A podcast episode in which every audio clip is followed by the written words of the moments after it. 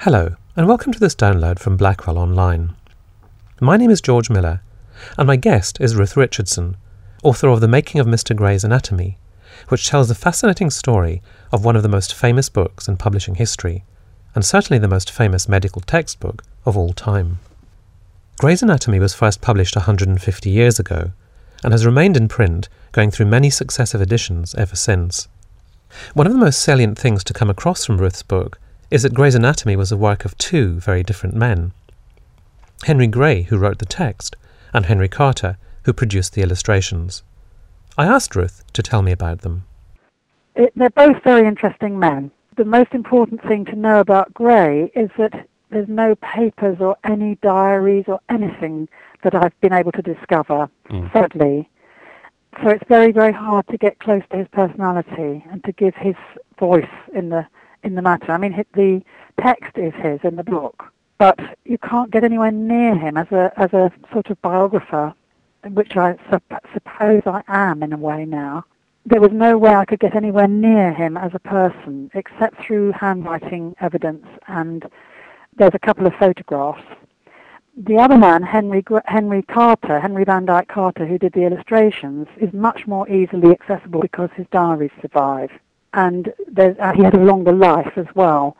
The reason Gray has no papers is that he died of smallpox. Possibly, I think what happened is that they burnt everything that he touched. He he didn't just have smallpox; he had a terrible kind of smallpox called confluent smallpox, which it's just the most terrible way to die. It isn't that quick. It takes about a week to mm. kill you, and it's really awful and nobody else anywhere near him in Belgravia wanted anything to do with it. And I think probably they cleaned everything out and burnt everything he touched. And this was at an early age. He was in his early 30s, wasn't he? He was only 34. It was a couple of years. The first edition of, the, of Gray's came out in 1858. He bought the second edition out in 1860, and he died in 1861. And by contrast, Carter had a had a, a relatively had a long very life. Interesting life, yes. Carter had a very long and very interesting life. He's younger than Gray. He he's 24 when they start, when where Gray's 28, and I think that's quite a significant difference between the two of them. He was socially inferior to Gray, and he was uh, from the provinces, so he wasn't even a Londoner. You know, th- mm. there were a number of things which put him at a disadvantage, yeah. and he was also poorer than Gray and just didn't have the contacts and support that Gray had.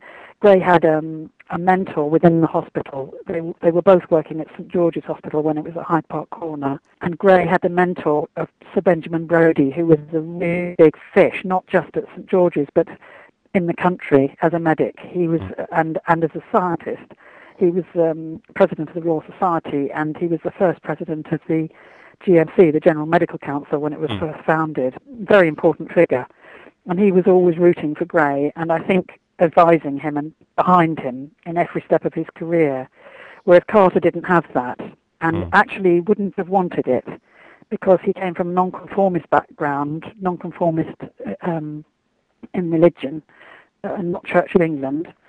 I think he was a Congregationalist, but rather from an evangelical branch of Congregationalism. Basically, the, the English nonconformists behave in such a way that you have to have your own dignity and you have to make your own way on your own on your own merits. You yeah. don't pull strings and you don't bribe or you know you don't use social networking in a corrupt manner. Whereas I think I wouldn't say it was corrupt, but it was certainly it certainly worked towards favoritism. Yes. And that's how the London hospitals lived in those days. That's how they were run in those days. It was who you knew.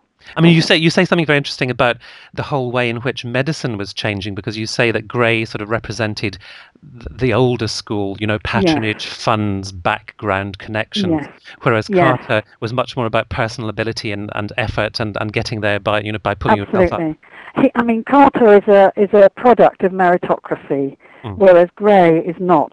Gray is a, is a product of patronage. Yeah. And Gray knew which strings to pull when I mean, he's always ahead of the game because he's got advice from somewhere else, you know, mm. someone who's done it ahead of him. Mm. Whereas Carter is, he, he, he, he succeeds in different ways, but he's more likely to do it by examination and yeah. by hard work. whereas Gray does it by knowing, you know, a person who's a another doctor who works for the Duke of Sutherland. You know, it's that sort of thing. It's quite a different way of working.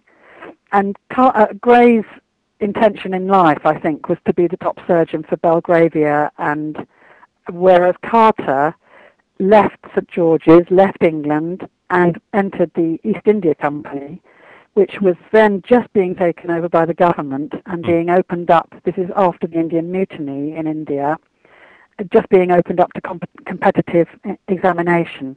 Yeah. And that's what he did. He took the examination, he got through, and off he went. And he went to look after the poor in, in Bombay, as it hmm. was then known.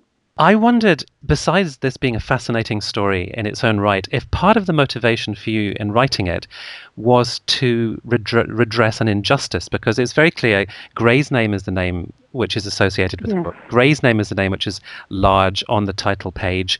And the more you read your book, the more you discover how really quite um, shabbily Gray treated Carter. Even to, one of the most telling moment, I think, is when Gray amends a proof of the title page. And I, so I wondered if, if that if that if you could tell me a little bit about that, and also was that was that something at the back of your sort of driving you on? You know that you wanted to to, to set Carter's, um, you know, set his his stock where it, where it rightfully belongs. Yes, I, I, I, agree with you. I think part of the story is to, to redress an injustice. I do agree with you. That was a large part of my motivation. Not to put Gray down at all, but to say, look, there were two people who did this work, and that the second one is hardly known. And actually, his contribution to the book, I think, is the more significant. Mm. And that's particularly the case when you see the reviews when the book first comes out there's a, a, there are two brilliant reviews in the Lancet and the BMJ, and then the Medical Times gives a real, what you would call a bummer, terrible, terrible review, saying that the, the text is basically plagiarized from the major textbook of the day called Quain, and actually it does come from other sources too. Uh, that isn't to say that that Quain didn't use other people's work. When he wrote his textbook, he did.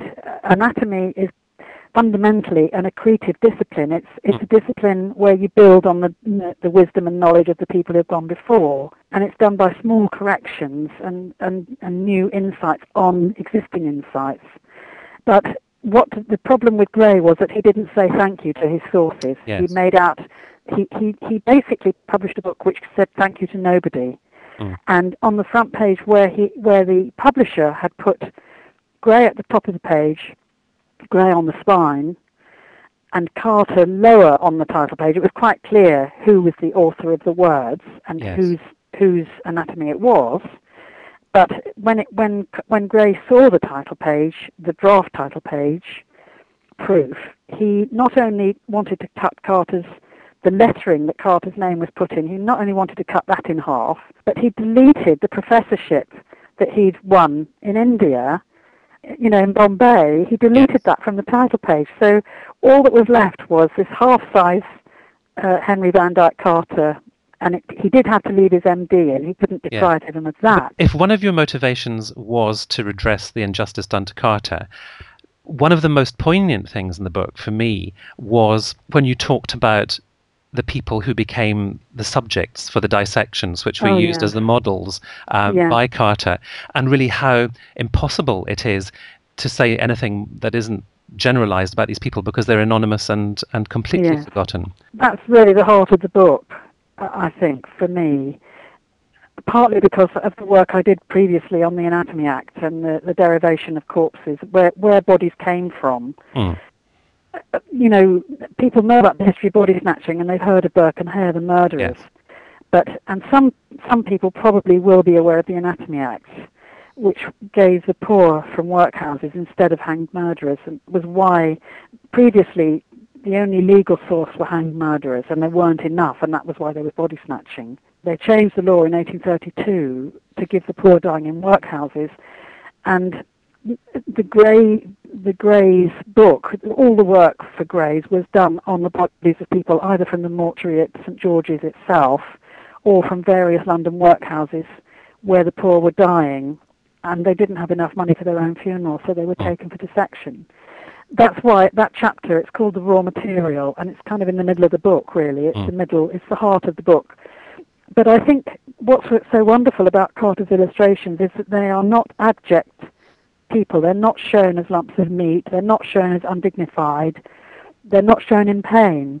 And in fact, many of the illustrations are quite noble. I say somewhere in, in there that they're painless illustrations. It, it's the first real anatomy book for students that's published since the development of chloroform anesthesia in general.